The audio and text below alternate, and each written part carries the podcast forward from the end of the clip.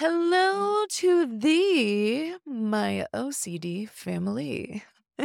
Today is my daughter's birthday, and she is living it up. And I am too, because not only do I get to celebrate her, but I get to share another great episode with you, fam. So get comfy, because today we are hearing from Katie Marrotte, a lived experience warrior who also happens to be an OCD specialist and a US based trainer for inference based CBT. I'm Nicole Morris, licensed marriage and family therapist and mental health correspondent. And let me be the first to say, welcome to the family, the OCD family, that is. I am here to create a community of support for family members, spouses, partners, parents, adult children, as there may be adult words, and chosen family of OCD sufferers and their community. I've had over 22 years of experience in the mental health field, but please note that this information does not qualify or substitute as a diagnostic evaluation, therapy, or treatment, and it is presented on an as is basis. Please follow up with a qualified mental health provider in your area regarding concerns for yourself or loved ones. Thank you for joining us today. Now, let's get started. Alrighty, fam. So today we are in for a treat. And I have to say, in my household, the day started off in the most adorable of ways. So, my daughter, the baby of our family, it's her birthday, and she is a whole six years old. So, that is a whole hand, y'all, plus one. Very exciting. And I have to be honest, I ran to the store after leaving the office last night to pick up some streamers and an obnoxiously large cupcake balloon because, I mean, who doesn't love an obnoxiously large balloon? And I bought streamers. My daughter's favorite color is actually an array of colors right now. Why pick just one? I mean, I love that girl and the way she thinks. But she is low key thrilled about any combination of pink, purple, and cyan or aqua. Now, personally, just between you and me, I can't really tell the difference between the last two but it is a very important distinction for a particular six year old. so I picked up some streamers and some other birthday necessities, and it was pretty late. I see clients until 10 p.m. in the evening because this is what has worked for my handsome husband and I's divide and conquer schedule. And so I was tired and I still had some charting to do, but I went grocery shopping and I picked up some birthday supplies. And I asked my husband when I got home if he could hang these streamers. So, at the very least, Emma could wake up this morning and feel the magic of streamers. And yes, fam, I know that folks can have a great birthday without streamers, but Emma, she loves them. And I knew, we knew really, that this simple act would elevate her birthday morning. So I asked him to hang the streamers, and I won't bore y'all with the details, but he had had a long work day and was still working on helping create my my oldest Halloween costume and I had had a long work day and we melted into sensitive puddles over who should hang streamers and I have to say it wasn't it, it wasn't exactly one of our more productive conversations. But we left it on a note or at least so I thought that we would just hang the streamers tomorrow, meaning today, this morning. And streamers alone, a birthday does not make. Emma's adaptable. She'll live if there are no streamers. She'll still probably be as thrilled as can be with this monstrosity of a helium filled carb. So we are good. We're good. That's where I thought we were, period. So I gathered the birthday supplies I had just purchased from the store and I put them away so she didn't rifle through them this morning and I went to bed. Fast forward to this morning. The kids wake up. They're so excited. Mom, Dad, it's Emma's birthday. You've got to come downstairs. And to my surprise, as well as Emma's, it was a birthday miracle, y'all. There were white streamers adorning the area around our dining nook table. Only for a few of them, the tape got a little dislodged and it kind of came off and a few of them had floated down and around a bouquet of flowers for the birthday girl and a pumpkin, because, you know, tis the season. And I was shocked, but more than shocked, I was impressed because these weren't your ordinary streamers. They were two ply, if you know what I mean. And with the natural loveliness of how they settled as they fell, it definitely looked like someone came and TP'd the table. Now, Patrick remarked that he couldn't find the streamer, so he improvised. And Emma, she just squealed with delight, pressing her little hands together and into her cheek as she exclaimed, I'm so happy I could. Mm, this was reality. And it was beyond perfection, family. If you had asked me last night, hey, what if we scrap this whole streamers talk and maybe even hang some toilet paper from the ceiling call it a day? I would not have been okay.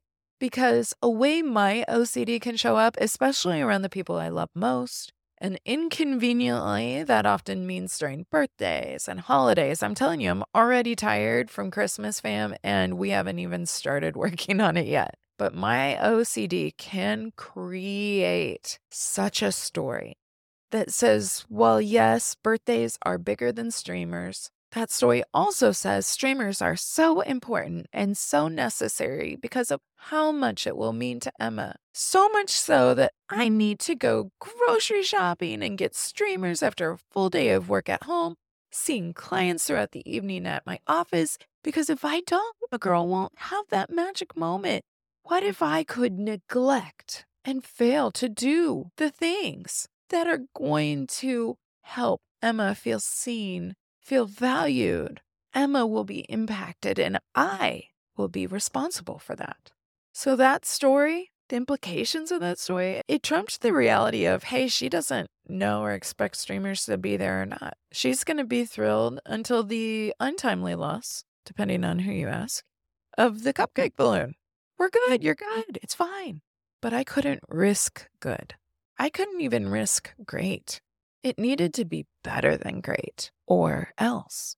So as I cued into this and I stood on that bridge between the reality of the cupcake balloon that is going to be all the things, and it was, she she does love that balloon, as well as a family that adores her, and that's what's here, and I looked on the other side of the bridge to see the importance of dying on this hill for team streamers. I decided to retreat back to the present. And as I did, I was like, dang, it's late, y'all. I'm done, and I am going to bed.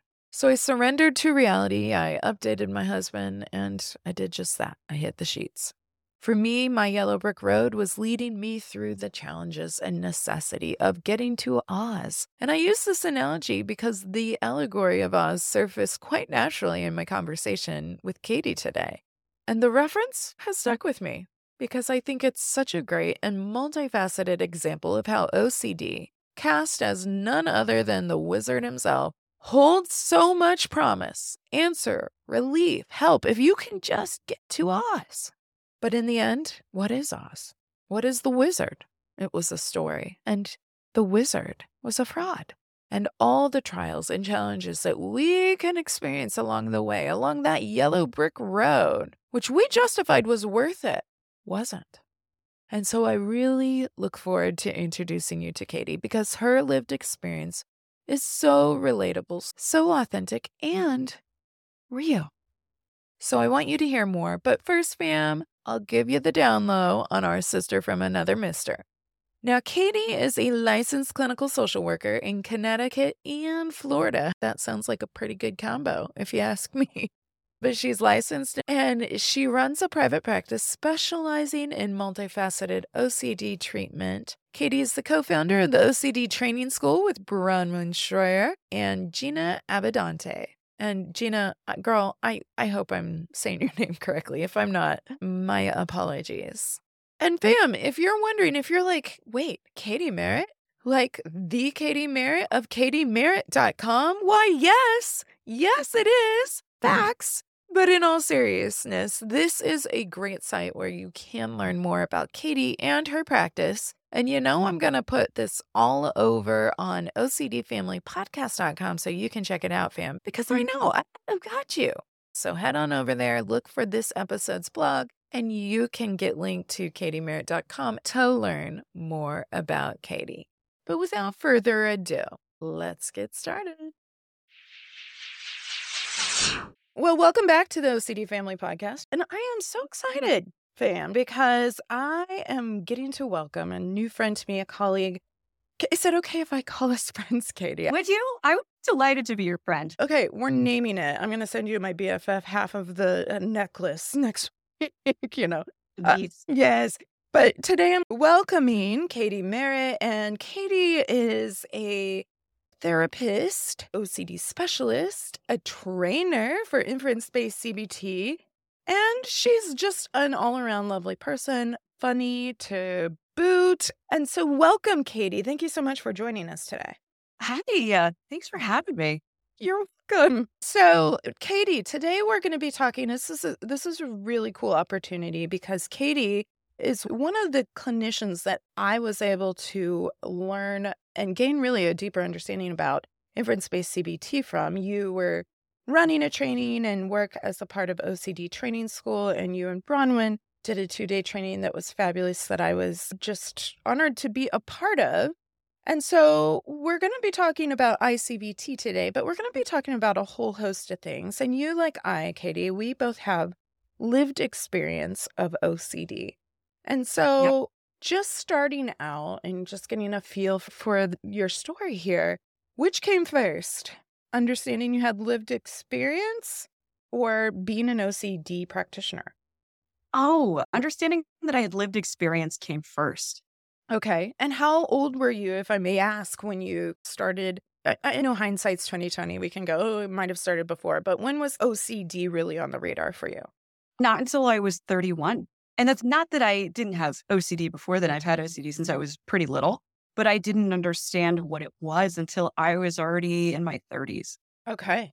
And I I know people go through their graduate studies at different points and different ages, but had you already been practicing in mental health at large or was this before you really got your training? So I was post grad and I was a licensed master social worker and I was working in substance use, co-occurring disorders in community mental health. I was working for Suboxone Clinic and I knew that something was very wrong with my brain. I just, there was something that was just so, there was something happening and I didn't know what it was. But I had already been through my bachelor's and my master's and put two years in of clinical work in at this substance use outpatient before I realized that I had OCD. Wow. Would you have named it something else like anxiety before or did you feel like I I really didn't know what it was. I just recognized that it was difficult or distressing? I thought that it was a combination between trauma and generalized anxiety. Yeah.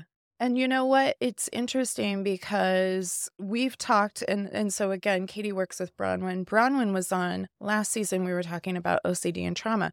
And some of the characteristics of coping with trauma, PTSD, includes these different symptoms that can present very similarly, if not identically, to OCD. What's different is the function of how those present, right?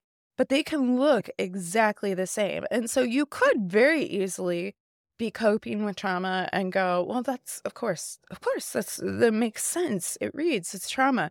But OCD is very tricky and can look a lot like anxiety, can look like depression, can look like a number of things.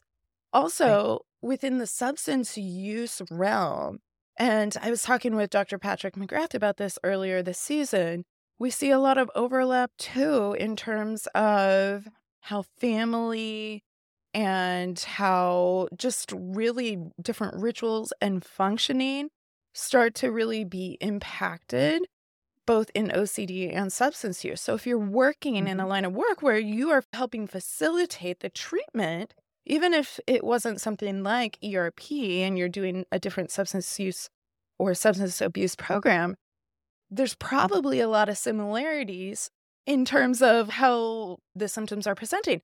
So it would make sense that based on all the environments and the experiences, OCD masked itself within that environment.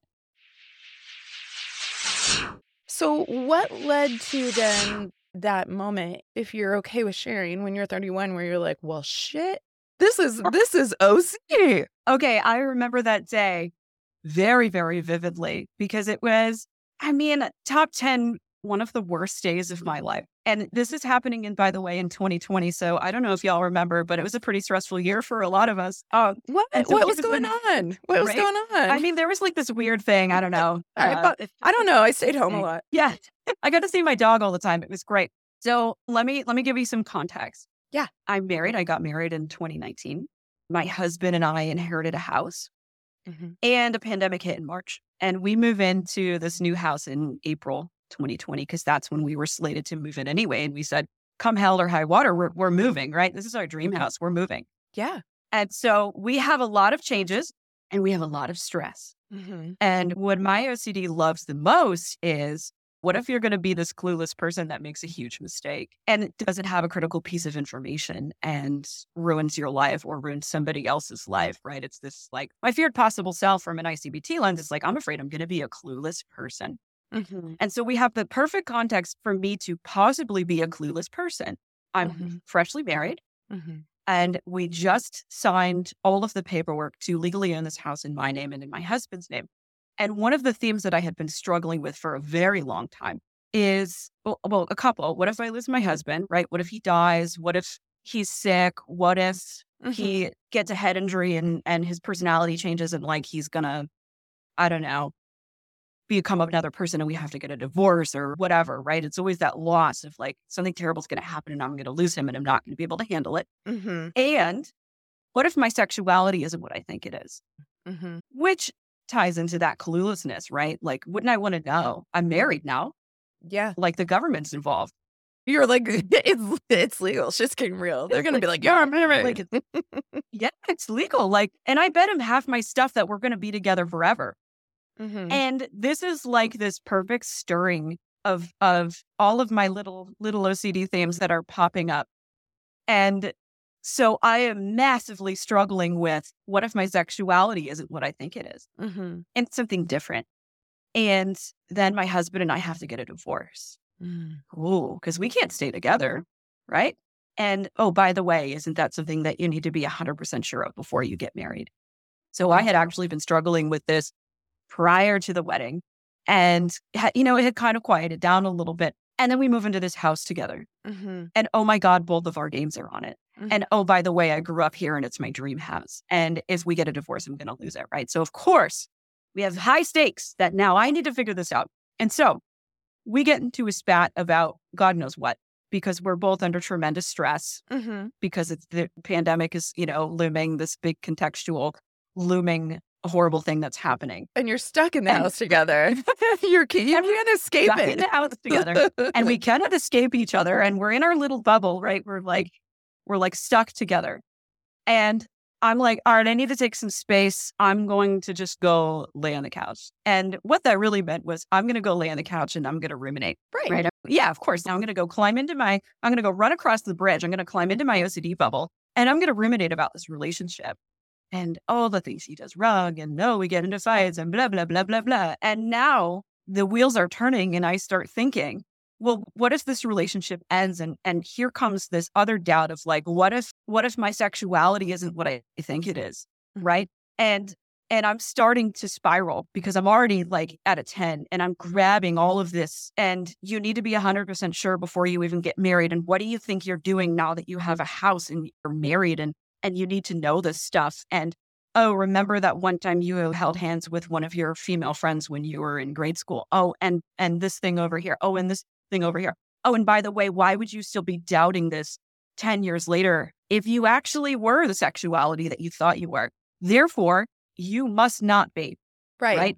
The imposter syndrome is kicking in big time because you're like, I'm already committed to all these things. yeah yeah and the ocd is grabbing all of this extraneous information that doesn't really make sense in the moment right it's it's like oh this thing happened to you and oh you heard this thing and one time somebody said that you you were dressing like a lesbian and oh here's a rule that you need to be 100% sure of your sexuality before you commit to somebody and i'm laying on the couch and i just start crying Mm. because i'm like if i were not a lesbian i would not be having these doubts Right? Mhm. so i'm taking the presence of the obsession to mean that this is true Mhm. i'm going this must be true about me otherwise i wouldn't still be thinking about it Mhm.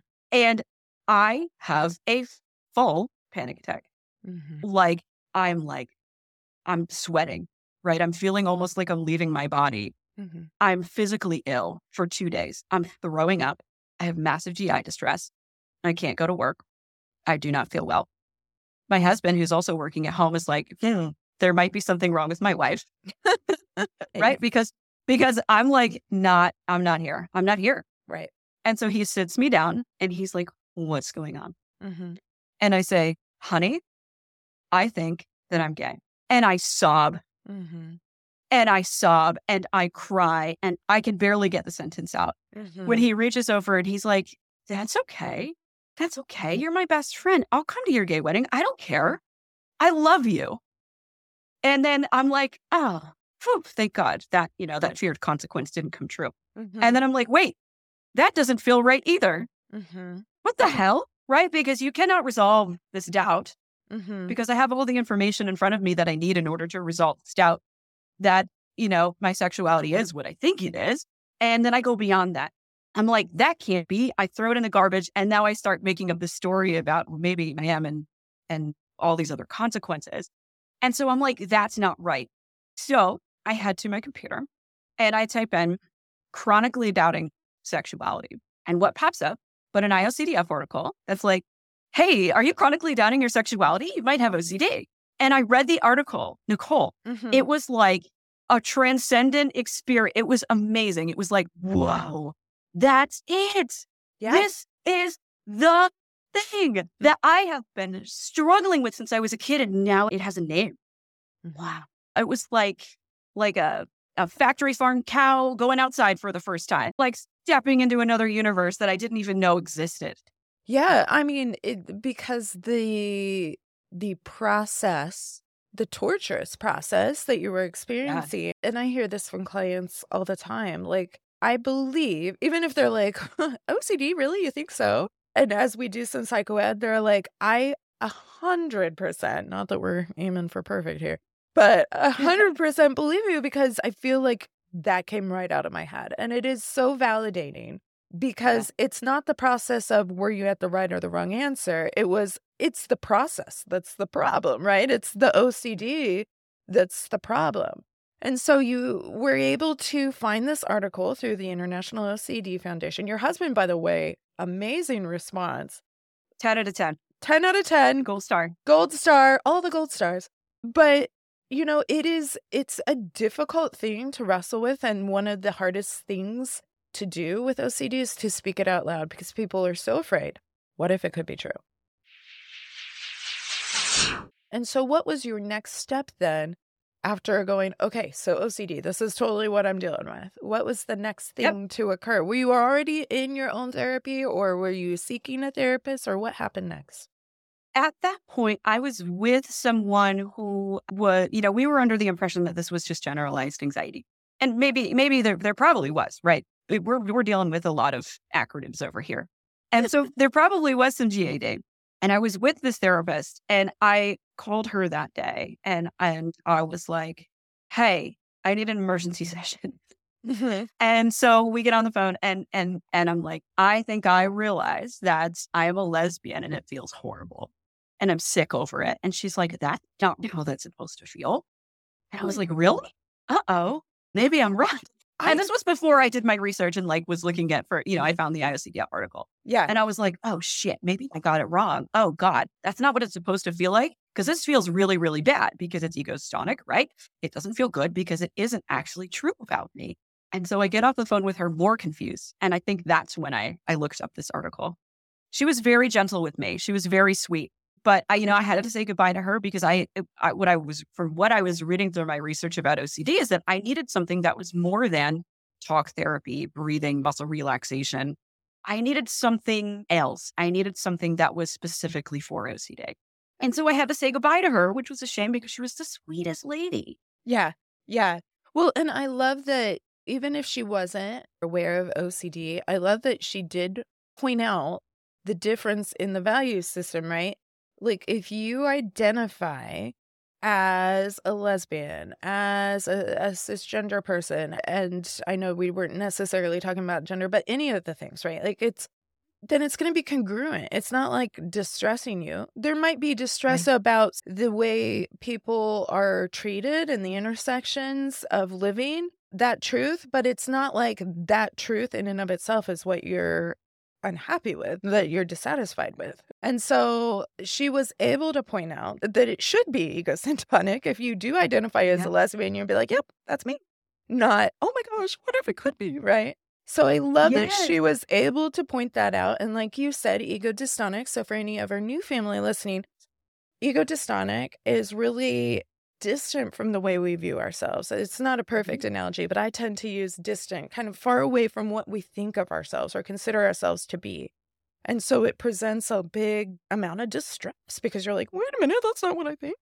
And so right. I I love that she was able to point that out. Okay, so you were doing your research because you already had found the flagship IOCDF and you were like, okay, yeah. what do I need to do for treatment? Okay, so what happened after that? I said I need to find somebody who specializes in OCD. And I did a, you know, it was kind of tough to find somebody who was available when I'm available, accepted insurance. I was working for a mental health nonprofit and I wasn't making a ton of money and our insurance wasn't very good. No. So I, you know, I could I know, right? So it was it was a challenge to find somebody who's a knowledgeable about the disorder, specializes in the disorder, and has availability. So this was like this was like July 2020, I think. Mm-hmm. And I mm-hmm. think I couldn't find someone until probably like late, late summer, early fall. Mm. But I finally found somebody who ticked all the boxes. Mm-hmm. But, you know, actually, that is a pretty fast turnaround because, as I'm sure you experienced even in your uh, vocation, the wait list became really, really long. And mm-hmm. I, I loved that more people were tuned into I'm struggling with my mental health, and then we're able to identify that. But at the same yes. point, there were really intense wait lists. And so people could sit on a wait list for many, many months. And mm-hmm. and so you were able to find it still took a few months, but you were able to find somebody by late summer and early fall. And was that person practicing exposure and response prevention or Yes. Okay. So, yep. exposure and response prevention, the acronym we use is ERP for anybody joining us that is like, what? And so, describe to us what that was like engaging in ERP. What was that like for you? So, the therapist that I saw, who I still see, right? I just kind of like, you know, we, we get in our, our once monthly, like 45 minute, and I'm like, I'm doing great. Here's everything that I'm doing. But her approach is very much like, we're going to do this based on your values, right? We're going to do this based on getting you back in your life. So we did a lot of experiential stuff, right? She she walked me through. We did our hierarchy. We rated like, okay, what do you imagine your distress is going to be if you had to sit with this thing and not do your compulsions, right? And my compulsions were almost completely mental, mm-hmm. Mental compulsions, right? Rumination, mental checking, all that good stuff. And she's like, okay, so we're going to imagine you're going to rate in your distress from scale of one to 100, how bad it's going to be if you have to sit through this experience and not ruminate about it, right? Mm-hmm. Not, not try to avoid it, not try to check it, not try to do anything. And we did a lot of that. Mm-hmm. And I was very eager to just, because I've been suffering for such a long time. Right. I was so eager to be done with OCD. Right. I was like, tell me what to do. Just yeah. tell me what to do and I'll do it. Right. Yeah. Tell, uh, whatever I have to touch, whatever I have to think about, whatever I have to write, I don't care. Just tell me what to do and I'm going to do it. And that's what we did.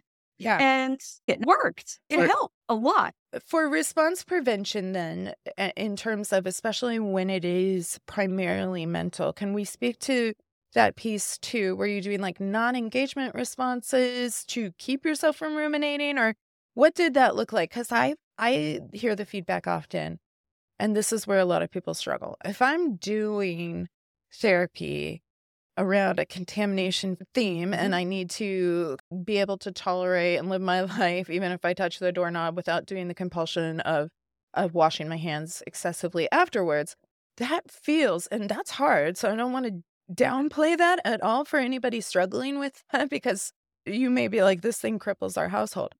But I will often hear from clients it's so much easier to just touch the damn handle than if I could shut my brain off, I would. How do I not check? How do I not ruminate?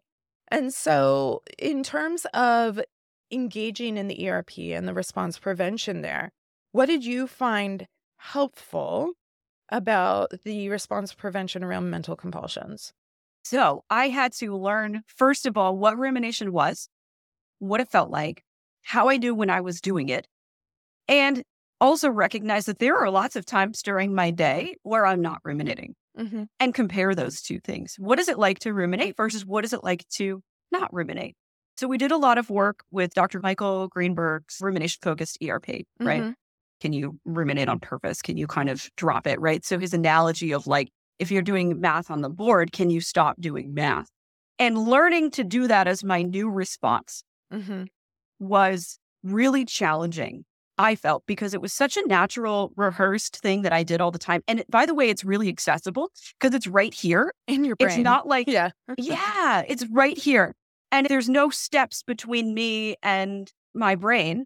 It, it's as it like if there's steps between me and like the sink where I can stop and go, all right, what are my values? Do I really want to do this? Can I wait? Can I push this back? Can I ruin this? Can I can I do whatever? Not to say that that's easier. It's just different Mm-hmm. because this is accessible. It's, it's me. It's in my brain, and I've always done it. Now, Mhm. what do I do? Mm-hmm. And it's really hard to teach somebody to not do that. It's very, very difficult. And and you're hearing this from a pro, from an OCD specialist, a trainer. Mhm. It is really difficult. So that is a challenge. And you were also making the point like you wanted this gone yesterday. You've dealt with it for decades at this point now. Yes. And you're like, I am over this shit, right? And Oh, so you started with ERP. And that took you to a certain point where you felt at Mhm. least more functional. But did you find there to be limitations that you were still stuck on within that experience? So here's the thing, Nicole. I am the first person to tell you that I am terminally curious, and I like to know I love it. how this dang thing worked. And everything that I was reading from an appraisal model, right, is like, oh, everybody has intrusive thoughts, and it's the appraisal of the intrusive thought that makes this a problem. And that's why people with OCD kind of have OCD is because they like can't tolerate having these thoughts that everybody else has, and we, they feel the need that they're they're like, oh, they label it like this is bad, and we need to get rid of it. Yeah. I was like, I don't know.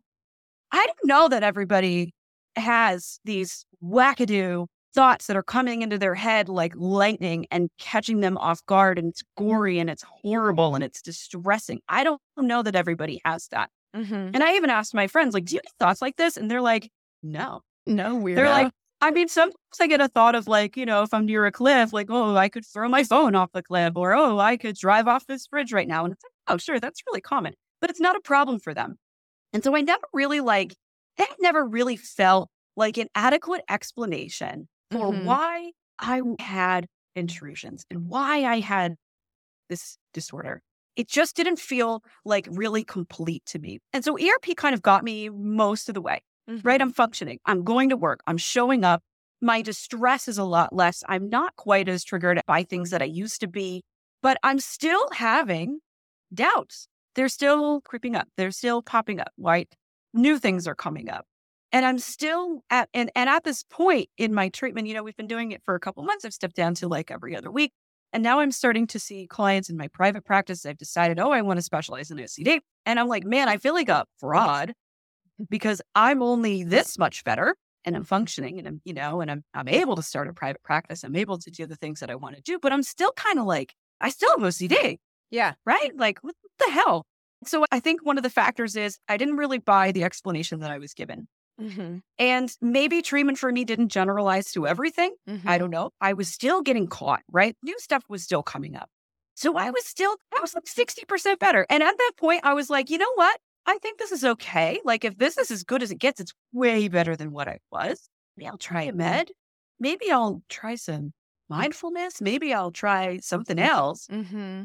But as I am, I think of like, you know, this is as good as it gets, I'm functioning. And that's all right.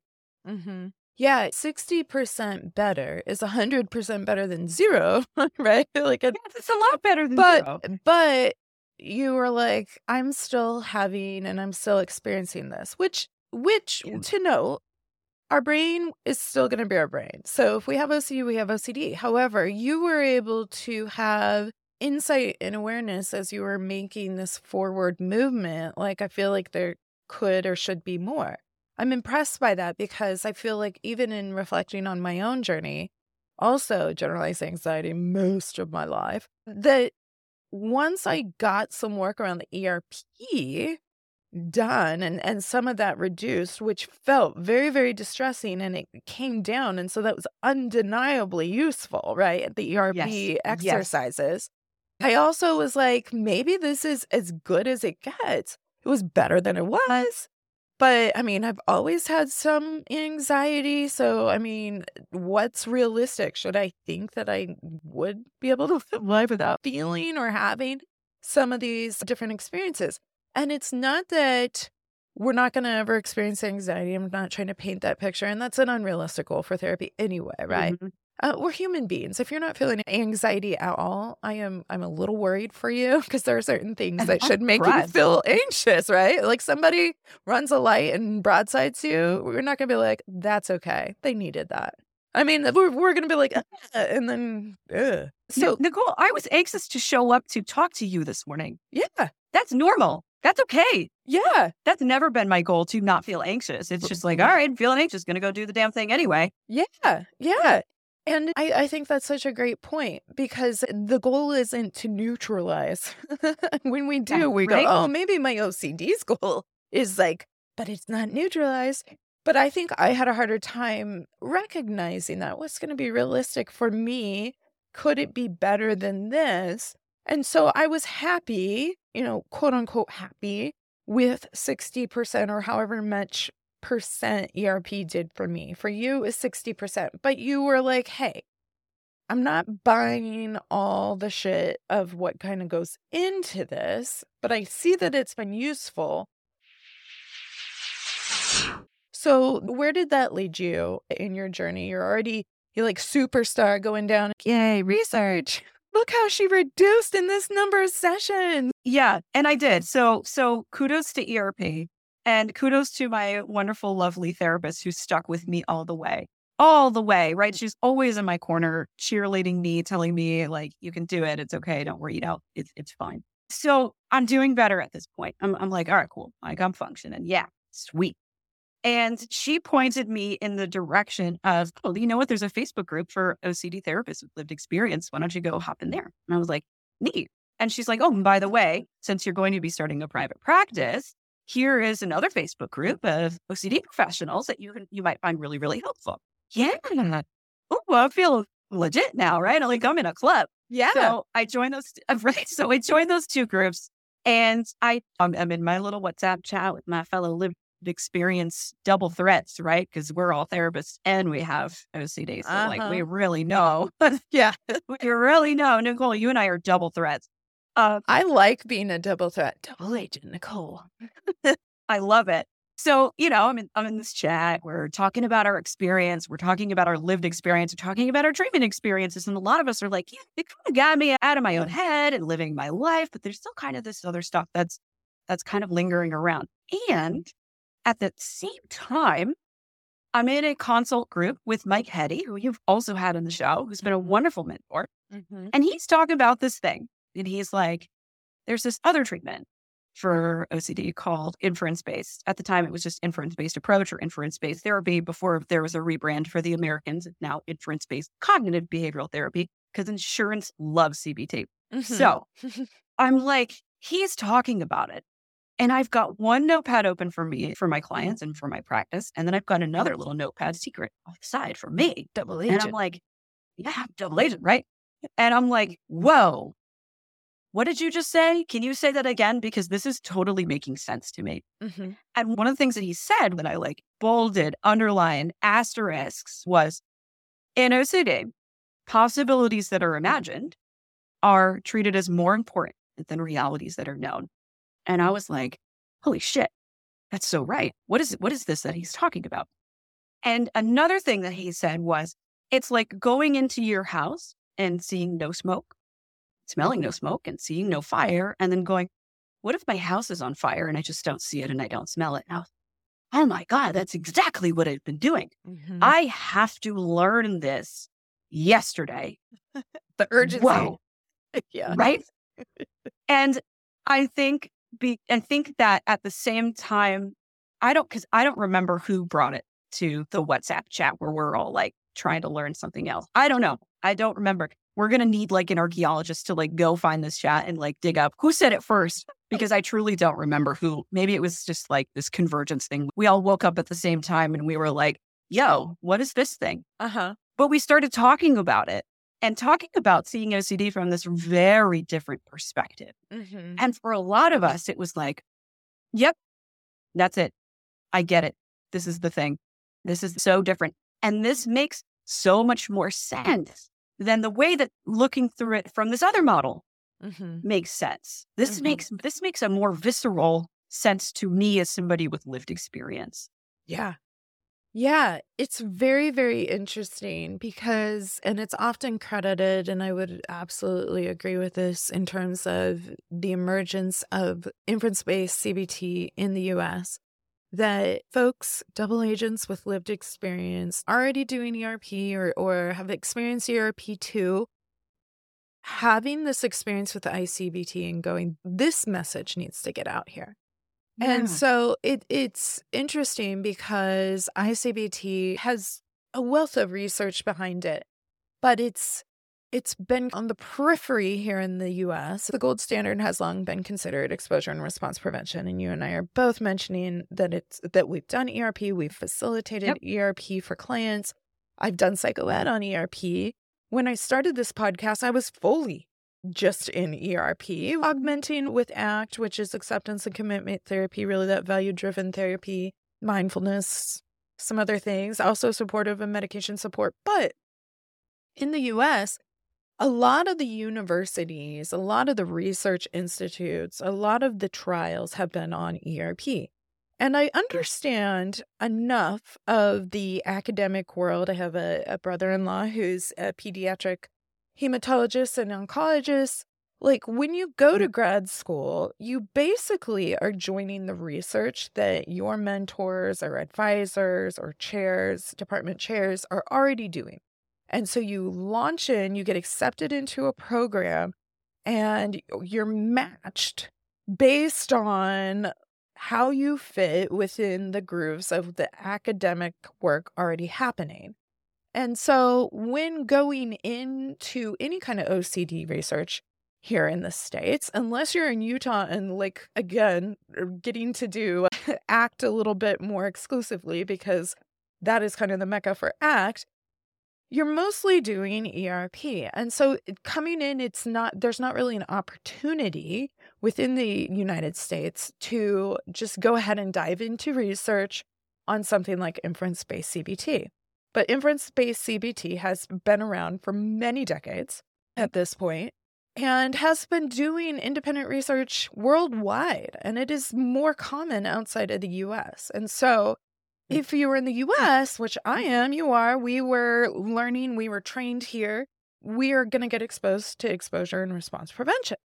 Yeah. And so, in terms of learning about ICBT, it was probably pretty challenging. Like, had you not been in Mike Heady's consult group, he works with Carl Robbins, who I he's going to come on the show as well, and he is is really purported as someone who really was instrumental in bringing ICBT to the states. And he and Mike Yeah. worked together, and they were able to talk and and dive into the research and do a lot of work around that. But other than that, like this ICBT really came into the US treatment scene at a grassroots level. And you were part Yes. of that grassroots level because not only were you in that group, but you recognized this fits. Yep. Fits. So eh, the lived experience crew and the consultation group were talking about this a bit more. So, how did you go about getting trained in ICBT? Because again, training wasn't happening here in the States and we were Yep. still in the pandemic. So, I'd love to hear more about that. So yeah, the, the training didn't exist here. There wasn't anything. There was nothing on demand. Like you can just kind of type in like, oh, ERP on demand. And it's like, there you go. Here it is. Right. Yep. It did not exist. So I'm in the consult group. I buy the manual. and I'm reading the manual and talking about it with my fellow lived experience people. And we're Mhm. kind of like a couple of us were people were going through and doing the modules together.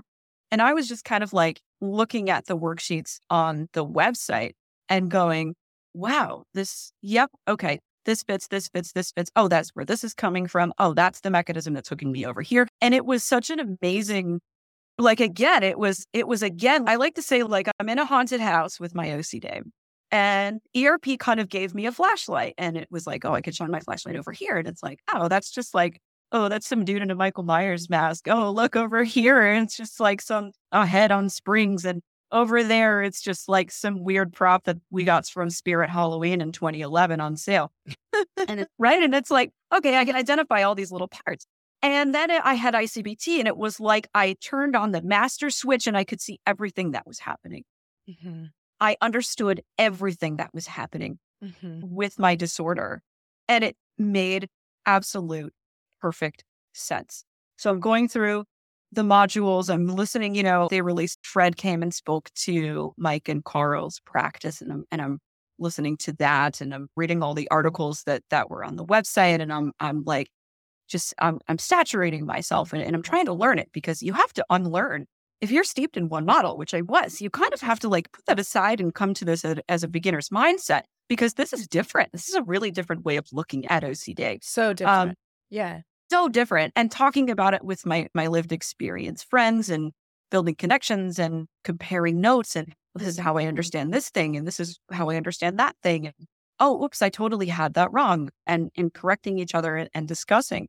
So it was kind of like we had our own little our own little like support consultation slash training group. Yeah. Yeah. And and I really like that analogy of flipping on the switch because within inference based CBT, what you learn is you learn why you were so absorbed and believed Yeah. this to be like common sense truth. Like Yes. you didn't question it, it was true. But at the same time, once you learn the trick, once you learn the con, once you see how the magician is doing his his work, then you go, oh, oh, I get it. Right. You know, so it isn't Yeah. like dismantling thing piece by piece if and when it does arise. Instead, mm-hmm. it's like, I don't have to, I can tell you with any magic trick ever that if I see it and I know it's a magic trick, then I'm not shook. I might be like, that's a really cool illusion. I have no idea how they did that. Some are going to Yeah. be better than others. Some are going to be real poor. I mean, my my youngest likes to do magic tricks sometimes. She's like, "Where is the bottle top?" And then she's like, closes her hands around it. I'm like, I don't know. Okay, not the most complex, but there are some really tricky, complex tricks. And then, but but I never once have been like, but what if it could be true? Because I know, I get it. I get how the magician Yeah. does his thing. He makes it appear so convincingly real that you wouldn't Mhm. question it. And yet you go, oh, the suspension of disbelief. You're like, it has to be a trick, right? Yes, it is a trick. Mm. And so that is what OCD is. You start to realize, like, if I see the puppet master behind all of this, then I'm swayed by the puppet master. Exactly. Yeah. Exactly. And that's exactly what I felt like I was missing through just doing ERP. Yeah. Was the why and the how. Yeah. Because I was still getting kind of like blindsided by this other stuff that's coming up. And I'm like, God, am I going to be playing freaking whack a mole forever? I can't do this forever. This sucks. Yeah. So that's what learning ICBT for me was like. It's like I we pulled back the curtain and here's Oz, right? Like, whoa. and the Wow, I wizard. there's nothing. yeah, and it's like, wow, there's nothing to be done Yeah. here. Yeah. There's nothing that I need to do, even if a doubt pops up. There's Mhm. nothing I have to do because I understand how this works now. Yeah. You know what? The Wizard of Oz is actually like an amazing analogy for I haven't thought of it before, but like you're on this whole trip the whole time, you realize it's all nothing, right? Like in, in, many ways, but you believe in it and you're journeying through it and you're going through the obstacles. Yeah. I'm I'm jiving Yep. with that. I like it. It feels like- real. Yes, it does. It, it's very real. real. Yeah, I mean the thing the thing I don't know how this was for you, but I I found for me too even in facilitating other people's OCD treatment And and I saw a lot of really great success. I saw it with ERP. I've definitely seen it with ICBT. I've seen it with people that have consulted with their doctors and gotten their medication support as well. Yep. And I was it was interesting because before I knew ICBT, there were certain themes that I would work on with clients where and and I do it all. Any ERP therapist will tell you, you know, we we engage in it and I'm not going to ask you to do anything I wouldn't do PS, you know, whatever. And Mhm. so I I would engage in that, but it was even triggering for me sometimes. Or was the client making enough progress or not? And I would get in these spirals around like, is it because I'm not doing ERP right or blah, blah, blah, blah? And I would Yeah. be literally engaging with OCD around their treatment, right? And so Yeah. I found that to be a phenomenon. And once I started to understand ICBT again, poof, it was one of those things where I was like, I see the trick here. I see the trick for them. They start to see the trick. We get to cheer together and be like, yeah, like, because it's so Yes. it's so life changing to just not have to one off these different, yes, the man in the mask, the spring, the this, the prop. Mhm. It's so life changing just to be like, it's all shit. It's all shit. And I Yeah. It's all bullshit. I made this up. Oops. yeah. And it's not to say that I don't get caught in obsessional sequences still. I still make inferences of doubt and they've greatly reduced, but it still happens because I still have my brain. But I do catch on pretty quickly at this point. Yeah. I could take weeks, months, years to resolve certain uh, certain thoughts where I just go, "Oh, from an ICBT perspective, here's where I've made this inference of doubt. It's not Yes, true. I don't have any evidence for it in the here and now, but it reads because I would be the person that would suspect this could be the issue based on my fear Yes. possible self. So yeah, it, it it's pretty interesting. And I wonder, did you find similarly when you were starting in private practice, starting to do OCD treatment, that it could trigger you in different ways than when you started doing Ah, ICBT? Carol, you don't have any idea how hard it was for me to do notes because every time I hit submit, I was like, what if, right? It's true. The government now have built it. yeah, it's like, what Just if kidding. I did that wrong Yeah. and I'm going to get, and then I get audited and uh, blah, blah, blah, blah, blah, I lose my practice, blah, blah, blah, right? And it's like, yes, it had a whole new level of bullshit that I had to deal with because guess what? I'm culpable now. I am I am liable now. There's nobody above me where I can be like, oh, my supervisor did it. Right. right? It's me. It's all coming down on me. On your license. And that's always been like my thing, right? It's like the world's going to end and it's going to be my fault because I thought about reality too hard. I'm the one person who stepped on a crack and now my mom's back is broken.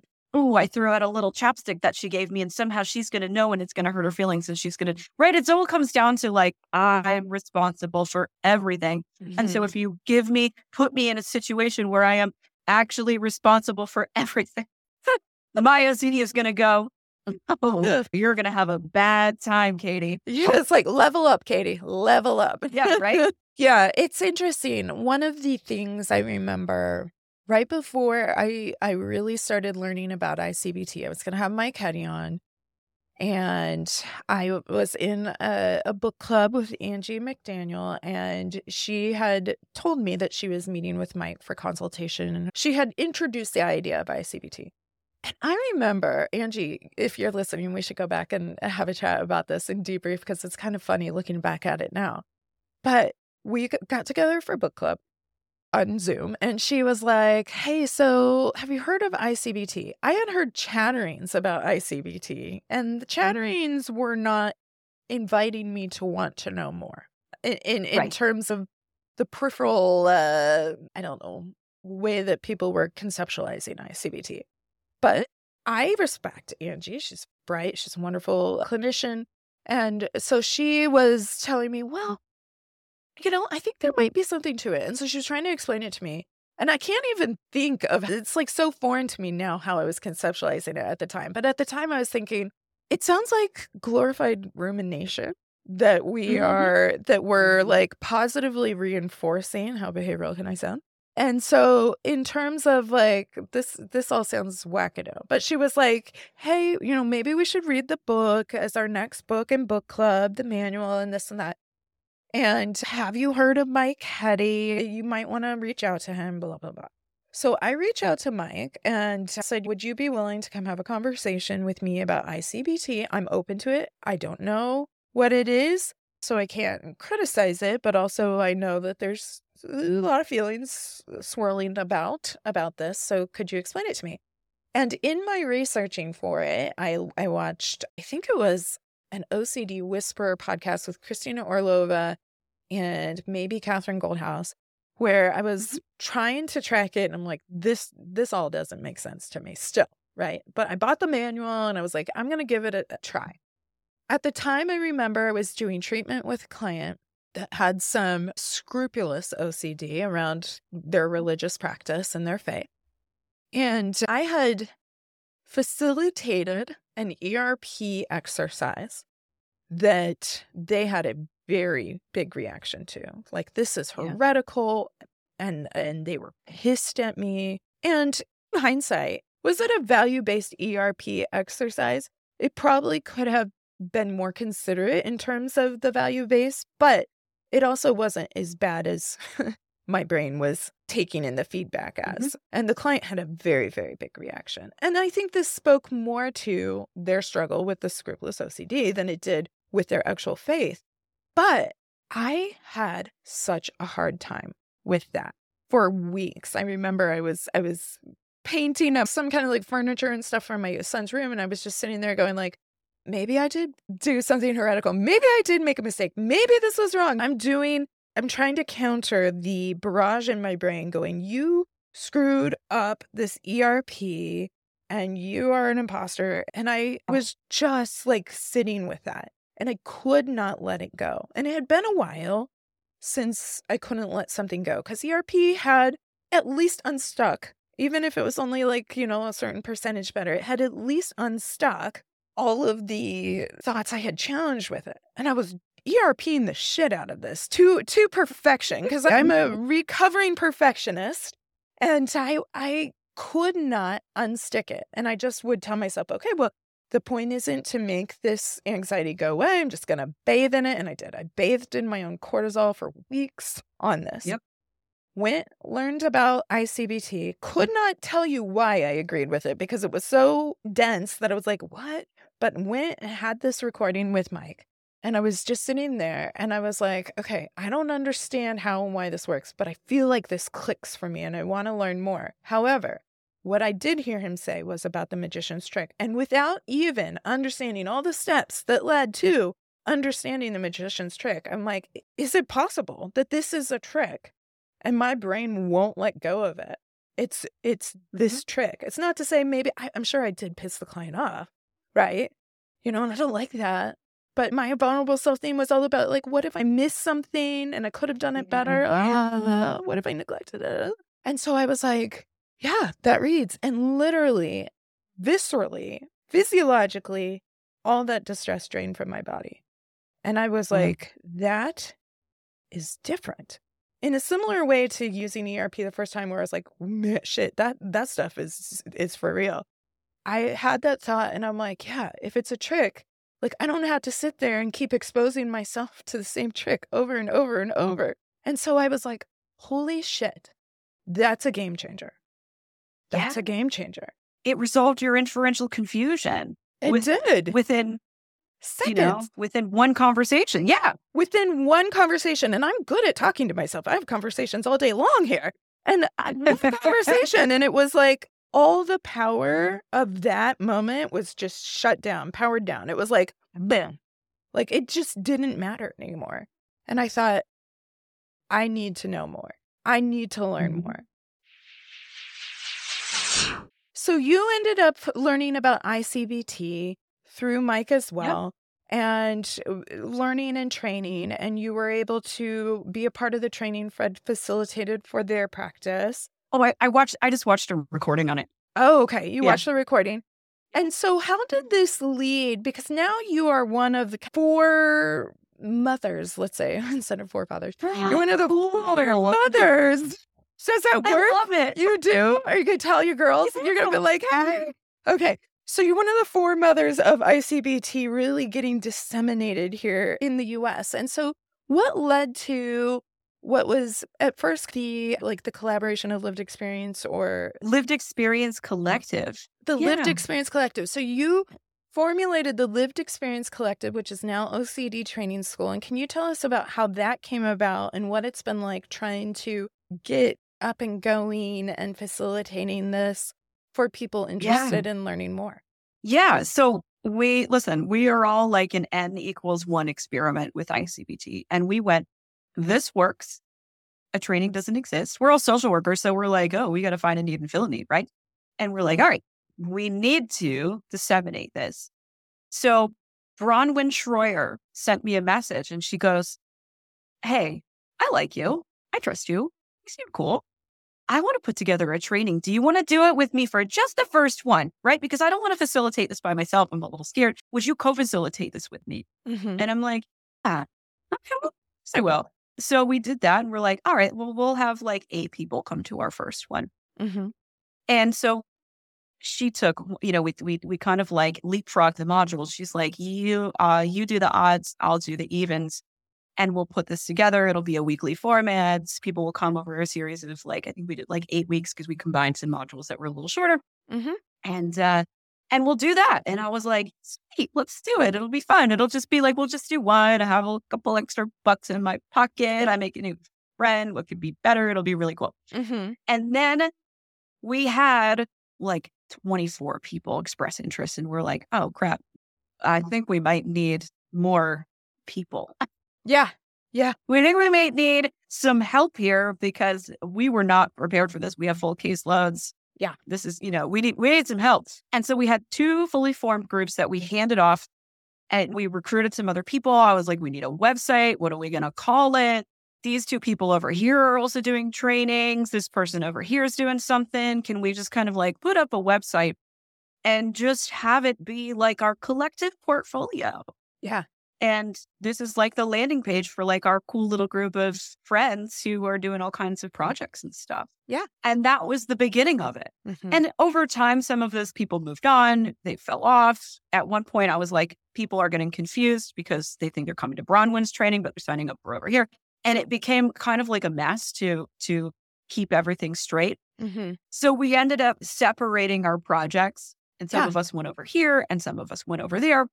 And so now it's Gina Abundante, Bronwyn Schreier, and myself running OCD training school. And we just kind of like, I don't know, separated, went our own ways, Yeah. reorganized, restructured, whatever corporate term you want to use. And Yeah. that's where we landed, and that's where we are now. Nice. And OCD training school, that's the web address too. OCD training. Yes. We wanted it to be snappy and memorable. And our plan eventually is we're going to start with ICBT training because that's what we have. We have that made. Let's make a new website. We'll make a new landing page. We'll make a webinar version. We'll do this, that, and the other thing. Yeah. But we're going to want to branch out eventually. Why don't we call ourselves the OCD training school? Yeah. Instead of like the ICBT training school because we want to do so much, but we only have this one product that's ready to go. So why don't we brand ourselves this? And eventually we'll come out with some other stuff. Yeah, I love it too because it doesn't draw lines. It, it, it says, yes, we're going to be talking about ICBT, but it's all OCD, right? And Yes. so the good news, the great news for us family is that this means there's more than one Yes. evidence based treatment. I consider there to be three, augmented by a fourth with ACT, but I consider ERP, I consider ICBT, and I consider medication, so pharmacological intervention, to be evidence based practices. ACT is also evidence based, um, but really, I feel like a filter. If we think of like social media filters or whatnot, ACT is a filter, and a filter and ACT can be with ICBT, it can be with ERP, it can be with medication delivery as well. And so, yeah, I think that's a really good point. And so, in terms of the growth that has occurred since 2020, it's pretty phenomenal. I think even from, I'm going to look actually, I'm curious, as of the date of the recording, I'm going to see how many people we got in this group. We have like it's like it's part mine. No, but I didn't start. Yeah. It's grassroots. It is grassroots. Let's see, 2,314 people as of this time of recording. I bet there, I, I know that there will be more by the time this posts. because there's more every Every day. every day and and moderators accept them in and all of that and and give a big hello and hi there and so when i joined end of december maybe early january there were 700 Oh, listen.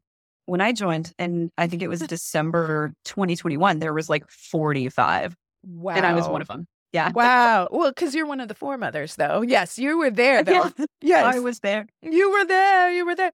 But it's interesting because it's like it hasn't even been a year since i've been in there and it's already grown over 300% Yeah.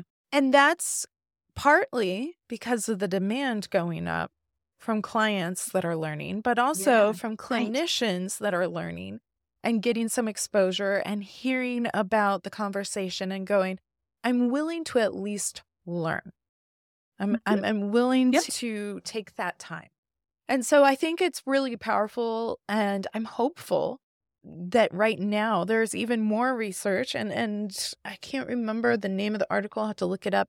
But I know there was an article even out of Eric Storch's lab that was saying we need more evidence-based treatments for OCD. We do. And so I'm hopeful Yeah. that we'll continue with that. Because something that was alarming for me, and I would love to kind of hear your thoughts on this. I didn't treat OCD my whole career. I came into treating OCD after encountering a client that had such severe OCD that I couldn't even miss it because I just I had missed it a lot over my career once I Mhm. learned. I was like, "Oh shit." But hindsight is 2020, right? And so I learned about it later in my career, but I can tell you from different areas, even within anxiety and depression, for anybody that's ever been to an ADAA conference, that's the Anxiety and Depression Association of America, or any other like mental health collaboration and training, there are multiple evidence based practices that work for the treatment Yeah. of multiple different disorders, which is great because not everybody's going to jive with one or the other. You might Mhm. make some progress to some extent and may need to try a different one to make further progress. You may not respond to them. There, there are a lot of different possibilities. And so when I came into OCD, it was really interesting because I'm like, there's one. There's one, Right. It's it's ERP. Yeah. There's one. And the answer is there wasn't one, but we were kind of in our own bubble. no pun Yep. intended. Here in the US. And and ERP is one. This so absolutely it is one. So is ICBT. ICBT is one. Mhm. And and so this has been a really important learning. And I I went through this whole spiral even with the podcast because when I started it, I had the intrusive thoughts segment. And then I was like, well, there's not intrusive thoughts in ICBT. And am I living a lie? And blah, blah, blah. and then I was like, shut up, Nicole, like calm woman. I was I was just like totally like, ah, who cares? I, it doesn't have to be it, it's it's the function. Who cares what we call it? I don't need to just change it and overcorrect it and blah blah blah. I can embrace that, but also like realizing like that's a mind trick. I don't have to engage. In fact, I think it's kind of funny now. Like I have people like Fred on. I have yourself. I have uh, folks that are disseminators of ICBT, and I'm like, that's right. So when we wrap up, we're going to go into an intrusive thought segment. That's my application segment, and I enjoy that. I enjoy the irony.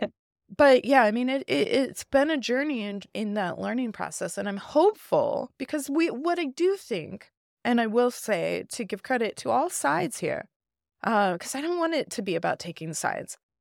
No. I think our profession is cautious Mhm. and very caring because there are there are certainly different treatment models evidence-based or not sometimes evidence-based for other conditions that Mhm. folks will go out and say hey i treat ocd and i can use this and where we have the insight of knowing actually that's going to perpetuate that's going to fan the flame of ocd like talk Yeah. therapy like Yes. Uh, Yes. like even certain forms of CBT, right? And so I do think we're all very protective of you got to do the right kind of treatment.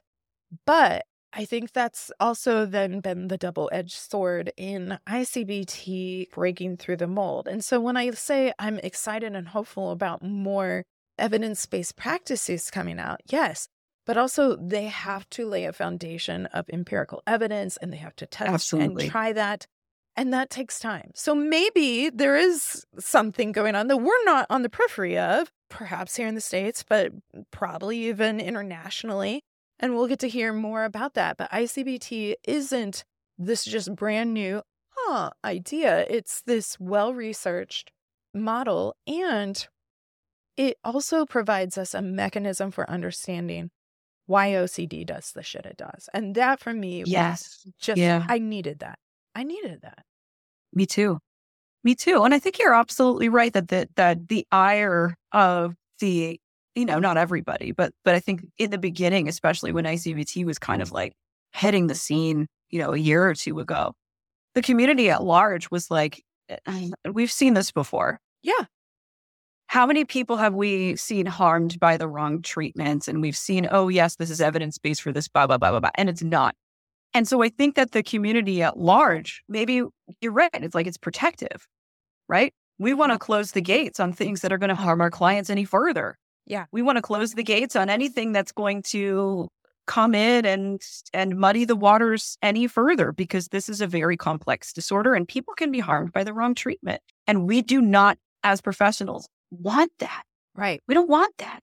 Right. And so I think you're right that that this kind of like protective urge to close the door on anything new mm-hmm. was exactly that was like i'm not going we don't want to harm our clients any further. We don't want to harm anybody with ocd any further than they've already been harmed by the wrong treatment. And by professionals saying i can treat your ocd with hypnosis and try the celery juice and oh have you tried crystals and blah blah blah blah blah. We don't Brain want spotting that and yeah yeah yeah yeah. Oh goodness no please no. Oh well let me do some emdr for your ocd no. Mm-hmm. Um, not evidence based. Evidence based for yeah. trauma, but not for OCD. Yeah. Exactly. Thank you. Yeah. Thank you. Thank you. Thank you for the correction. The NPR folks yeah. have big feels too. Bronwyn Schroyer, I know that you just went, oh, Katie. we fixed it. We we did because it's Mm-hmm. It's not evidence based for OCD, but it is right. evidence based, which is where we got to look and, and, and same with CBT. A lot of evidence based for CBT, but certain types of CBT, I mean, honestly, ERP yeah. and ICBT are both versions of CBT and they could not be more different.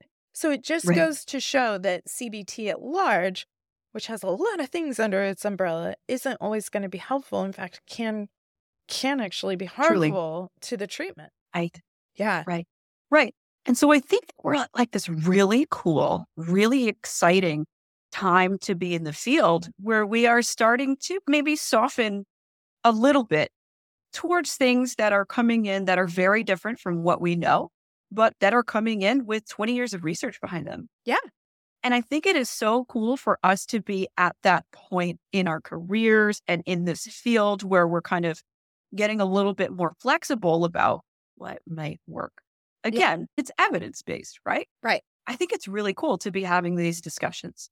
Yeah. One more point that, uh, you know, uh, I started to think of too as we were talking about closing the gates to try and keep out therapies or practices that could do harm. I think the yeah. flip side of that is sometimes we close the gate on things that also could help. Right. And so that gate, the well intentioned, it's like all a big parallel process for OCD at large, right? But it's like, Oh, but it's like yeah. yeah, it's like that effort coming out of the best of intentions, and I do mm-hmm. believe that overall can also filter out some things like understanding inferential confusion and ICBT, right. where there is research and there are independent groups coming up with the same conclusions, going, "Yep, this works." And there is, I think, I don't know if it's published yet. You might know the trial where even ICBT and ERP are compared, and both yes both are effective. One is not superiority trial. Yes, yep. one is not more significantly impactful than the other. Both are good, and that's mm-hmm. good news for us in the OCD community. Yes, it is. I I have just loved this, Katie. This has been so fantastic. This is cool. This is really cool. What else that I just I want to end on that I think oh, is so cool. And and you know, clients and families might not be aware of this, but maybe as clinicians we're more aware of this. Is that we as a field are having some really interesting conversations oh, yeah. right now about the treatment of OCD. And it's becoming we're becoming a little bit more I don't even know what word I want to use it very much used to be like ERP versus ICBT. I felt, right? Like that it was very tribalistic. And it Yeah. was like, you're on this side or you're on that side. Yeah. And we're starting to not be like that anymore. Yeah. We're starting to go, maybe there's something here. Maybe we can offer more than one. Maybe we can do a little bit of this over here and a little bit of sprinkle of this over here. Because at the end of the day, every OCD specialist is trying to treat OCD. Yeah. We want people with OCD to get as close to not having OCD as possible. We have that common goal. And so I think it is so absolutely cool that now we have multiple options to do that. Yeah. Like like other disorders have, right? Right. That's so cool. You know, this might be a weird analogy. My brain thinks in analogies. And as you were talking about the two coming together, I was like, yeah, it's like we're folding in the ICBT and folding in the ERP. And it made me think of Schitt's Creek. Have you seen Schitt's Creek? Just fold it in. you just, You just, Just- David, you just fold it in. we're just folding in. Well, can you tell me how to do this one thing? I love it. Just I- fold it in. I love it. I saw a TikTok. I'm gonna have to search. I, I should have saved this because it's like um, I love it. I love Schitt's Creek anyway. But uh, I saw a TikTok. It was Halloween like blow up characters. Have you seen it? Seen it. I'm Mhm. gonna have to link it on this episode's blog, along with all the great information on where you can find Katie, how you can find her her new website, and how you can also check out OCD Training School. Also, I will uh, put links to icbt.online and the IOCDF. Since we've been also talking about, uh, you know, ERP and the article that was able to kind of help bring you into the recognition of OCD. Ah, the article that started resolving my inferential confusion. There you I swear to God, the minute I read that headline, I was like, the scales have fallen from my eyes. I'm not going to lie to you, Nicole. After I read that article, I it was like my sexual orientation OCD was like 80% better because I knew that there was nothing there for me to figure out anymore. I love was like, that. Oh, it's the disorder. yeah. Yeah, that's what it was like for me too in ICBT when I was I'm there I am painting my my kid's armoire and I'm like, oh my gosh, yeah, it just it's not it's not it's not a thing. And it's not to say that you can't have questions, you can't but it's also to say when it comes to OCD, whether you have answers or not, it's never going to satisfy OCD. But if you know that it's a trick, then you don't have to bow yourself to OCD trying to prove it one way or the other. You mm-hmm. don't. If you want to stop and see a magic trick, you'll mm-hmm. choose to do it. But you're mm-hmm. not going to get all like, oh, up in it. You're not going to be shook by all of that. So I, I love that. Let me ask you this, Katie. Do you guys have any upcoming trainings? Yeah. So through OCD Training School, we have two inference based CBT trainings coming up. We have one, it's a two day intensive, right? So it's four hours per day. We have one coming on January 18th and 19th. It's a Thursday and a Friday. It starts at 12 o'clock Eastern. Okay. And then we have another one, February 22nd and 23rd. Again, it's a Thursday and a Friday. Also starts at 12 o'clock Eastern. And you can sign up at ocdtrainingschool.com. I love it. And I have done this training, so I can personally say it was super helpful because if you have bought the manual and you're reading it, first of all, it's dense and it's translated. So sometimes you're like, what? You reread it, not not because of OCD. You reread it because you're like, am I what? You know? And so being able to do that and and going through your two day training was amazing.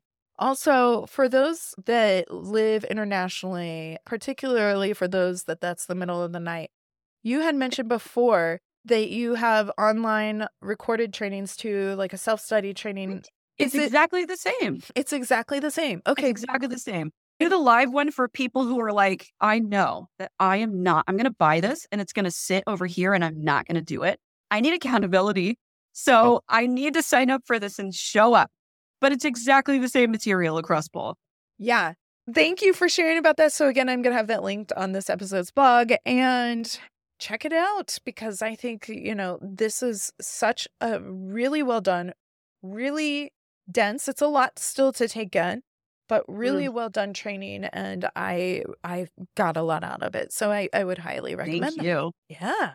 So I'm going to link all the good, all the goodies on where you can find Katie and all the great work that she's doing. If you're a part of the ICBT group or have done any of the ICB trainings through she and Bronwyn, then you know how fantastic she is at teaching this, and it's it's just been so helpful for so many people, myself included. And so thanks for all you do, Katie.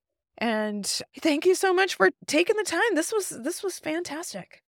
Nicole, listen, my whole journey has been I go through something, I figure it out, and then I try to bring relief to other people in any way that I can. That's why I became an OCD specialist. So when you have me on your show, you you you do me a favor, right? You give me a gift because now I get to kind of fulfill my calling to do that. So thank you. Oh, well, that is just like a warm hug in word form. I love it. Thank you. And thank you too, because I, I mean, honestly, I've I've been similar, whether it's me dealing with it or I read the room and can tell other people are having a reaction, even if it's not my personal thing. I've always been a person to be like, "Hmm, I wonder if this is working for us. Let's have a conversation about it. And so OCD was very, very much like that, a, a process for me too. So this is a gift for us as well. And I just thank you for taking the time. Y'all don't know, but before Katie and I started recording, I was like turning her into a, a reverbed robot. And so she has she has emerged a foremother. No, she fully human. she is fully uh, human intact and it's wonderful. So thanks again, Katie. Thanks for your patience and uh, I hope- thank you. Double threats. Double Double, threats. threats signing off. Double threats. Yes. Double threats signing off. Yes. I like it. Thank you for that. Okay, folks. So, mm. another huge big thanks to Katie for sharing your journey so authentically with the fam here and for the amazing work you and your fellow foremothers have done in bringing inference based CBT to the US community.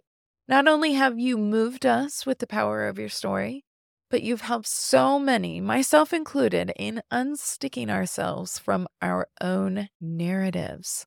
And we're just incredibly grateful for you turning on that light, exposing that this brick road and these obstacles in the land of imagination are just that imagined. Are they scary? Yes. Distressing? Can't be. But real? No. Relevant? No. So, as I wrap up today in our intrusive thought segment, which is my application segment of the show for any of our newer fam that's joining us, I want us to think about our stories. Truth be told, and speaking of stories, I read this week about Britney Spears' story in her recently released memoir, and I'm not ashamed to say, y'all, that it dropped on Tuesday and I finished reading it on Tuesday. That's right. Just knocked it out. And before anyone goffs or thinks, Britney, are we really talking about Britney here? Mm, yeah. we sure are. And there's no shame because all of us matter, fam. Every person's story matters. You matter. I matter. Our foremothers matter.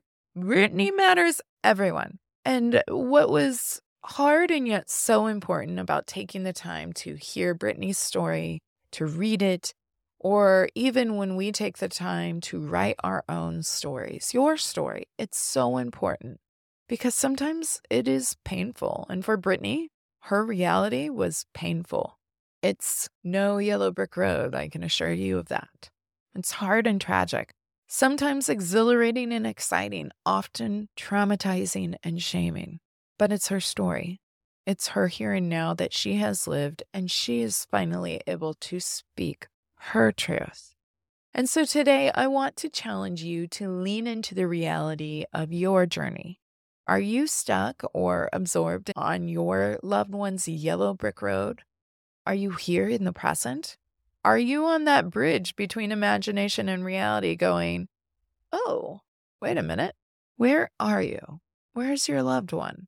And I want to challenge you all to lean into your story based on the here and now, today, this week.